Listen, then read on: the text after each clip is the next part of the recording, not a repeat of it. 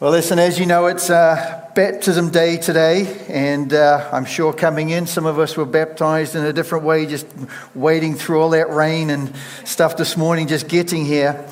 But listen, it's always a privilege to baptize people because it's a commitment. I love what Cookie said yeah. the old is gone, the new has come.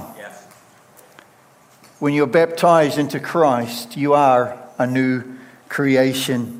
Today we're going to be baptizing eight or nine folks, a couple in the first service, seven in the six or seven in the second service.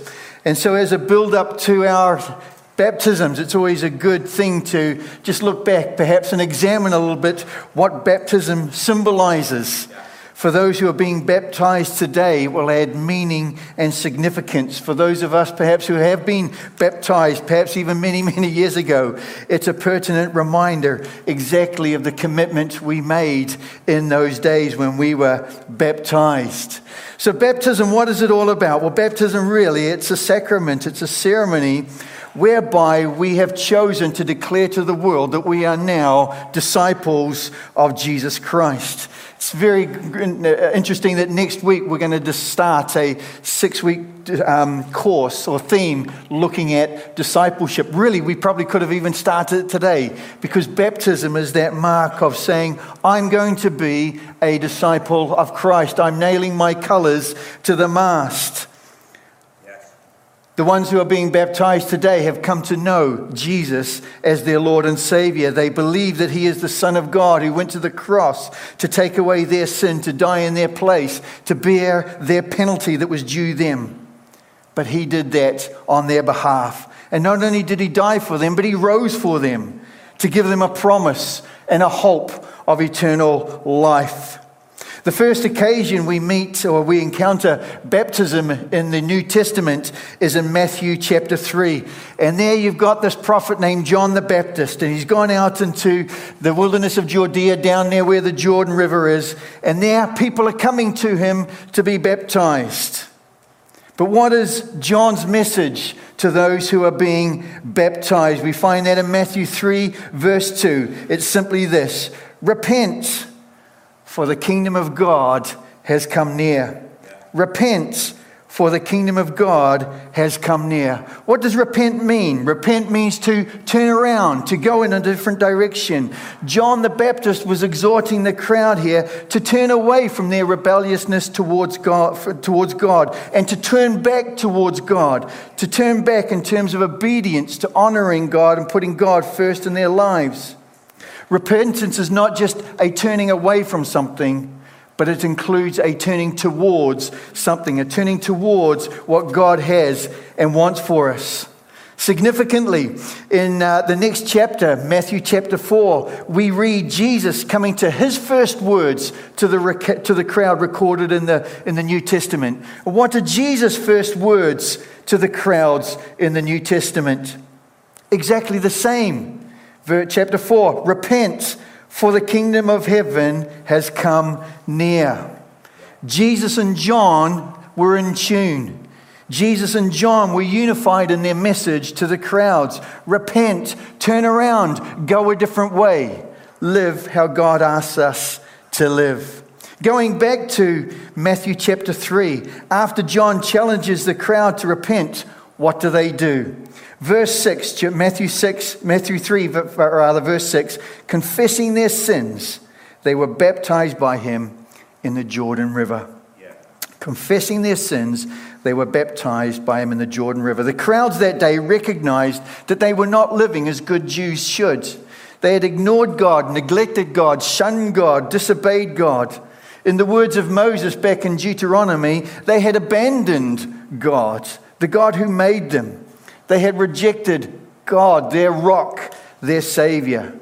Even though God had come near, they had rejected him.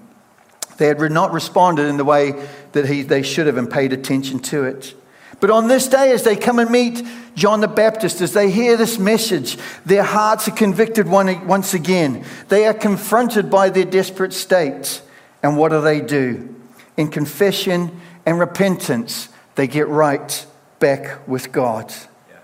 Can I pause just to say a couple of things about this?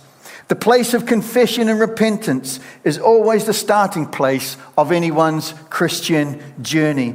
It's that place where we recognize that we all have sinned. We've all shunned God. We've all turned away from God at different times. That we've all fallen short of God's glorious standard for our lives. And that we need to give our lives over to Him. We need to give our hearts, our wills, every part of our being back to Him, to obey, to follow, to walk with Him. And that's what these guys who are getting baptized today are essentially saying. They are saying at one time I lived a life that shunned God, lived in rebellion towards God. But today, I now want to live in that place of right standing with Him. And I'm going to declare to the world that I'm going to live in that place of right standing. They've recognized their sinfulness, but they've also recognized the great forgiveness that God offers them in and through Christ, that all of our sins can be washed away and cleansed. The second thing I just want to say is this that place of repentance and confession actually should be a regular visiting place for every Christian. That even though we've given our lives to Christ, even though we come to church Sunday by Sunday, even though we read and pray during the week, even though we perhaps have even been baptized or dedicated, gone through all those things, we still sin, don't we? Because we have that sinful nature. And so Christ's invitation is always come back to that place of repentance and confession. When we do sin, there is that place to come back to. I love the words in 1 John 1 9. If we confess our sins, he is faithful and just to forgive us of our sins and to purify us. I love that word. Purify, cleanse us from all unrighteousness. For those of you who have perhaps come for the first time today, for those of you that have come to watch friends or family being baptized, can I let you into a secret? You're not sitting amongst a bunch of really holy, sanctified people. To, well, you are in a sense. But actually, you're sitting beside a sinner. You're sitting beside somebody who has fallen. We all have. But sinners who recognize the great grace of God. Sinners who recognize that we've been forgiven, that we have been cleansed from all unrighteousness. And people that still recognize day by day, week by week, we still need to come to that place of cleansing. We still need to come to the foot of the cross and ask Him to forgive us. I love the words of Jesus, that Jesus, the second words of Jesus that were spoken to the crowds in Matthew chapter 5. Jesus' first words to the crowd in Matthew chapter 4 were repent. What were Jesus' second words to the crowds? We find those in Matthew chapter 5, and it's a stunning message of hope and invitation to all of us. These are Jesus' second words to the crowds in the New Testament in the book of Matthew. Blessed are the poor in spirit, for theirs is the kingdom of heaven. Blessed are those who mourn, for they will be comforted. What do those words mean? Those who admit to their sinfulness, those who recognize their spiritual poverty and believe that what Christ did for them on the cross is enough, they are welcomed. They will find the kingdom of heaven. Isn't that great news? That all we have to do is be sorrowful, be, be poor, recognize our poverty of spirit the saint who comes into the kingdom of heaven is one who recognizes their need for Jesus. And then it goes on, they mourn, they have a deep sorrow for their neglect or their rejection of God at times. When those who mourn over their sin, what happens to them? Those words tell us that they will be comforted. You see, God loves to draw himself near to those who are repentant, to those who confess. God is only too happy to draw himself close to them. Two brilliant stories as you read through the New Testament. One of them is of the, the parable of the, the sinner who went into the temple one day to pray. And what was his prayer? His prayer was simply this in Luke 18 Lord, have mercy upon me, a sinner. God heard that man's prayer. And then the other story, and we're coming up to Easter time, aren't we? And we'll see the, the recreation of the Easter story. But as Jesus hung on that cross that day. There were two thieves on either side of him, and one of them just said these words Jesus, Remember me when you come into your kingdom. Jesus' words to him today You will be with me in paradise. God loves to draw himself close to those who are repentant and will willingly confess. So, those who are being baptized today are simply those who have recognized their poverty of spirit, have mourned their condition, recognized that they've rejected a God at one time, but have recognized and responded to God's wonderful invitation to travel on a new way, to confess their sin, to repent, and to come back to Him. They have started on a new course of life. It's a narrow way, yes. It's a difficult way, yes. It's a way that might be different to the norm, to the culture that we live in. But it's the way that they know, believes, and believe that honors God. If we go back to that Sermon on the Mount, Jesus' first words, opening words on that Sermon on the Mount were Blessed are the poor in spirit, for theirs is the kingdom of heaven. Blessed are those who mourn, for they will be comforted. As Jesus comes to the close of that Sermon on the Mount, though, what does he say? He gives us a bit of a warning. And he talks about two gates and two roads that people can enter and people can travel. One gate is very wide and it's easy to enter. One road is very wide and it's easy to travel down. It's the road of pleasure, self fulfillment, ease, comfort. It's the road of doing and believing whatever you want to and just cracking on with life. It's the road that many take, ignoring God along the way. But Jesus warned the listeners that day and he said, for wide is the gate and broad is the road that leads to destruction, and many enter through it.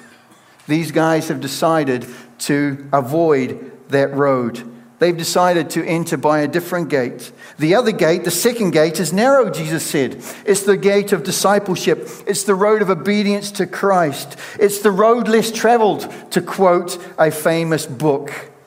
But it's the road of faith and belief in God, that through his spoken word they can be right with God.